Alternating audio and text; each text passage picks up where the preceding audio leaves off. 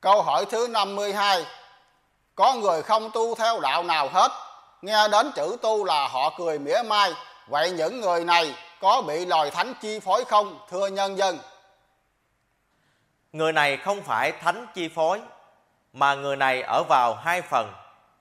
Một, Tần số điện từ âm nhiều quá, Sanh ra kiến chấp, Nên họ cười và mỉa mai. Hai Người này cho ta là hiểu rộng hơn người khác, Nên sinh ra kiến chấp ngã.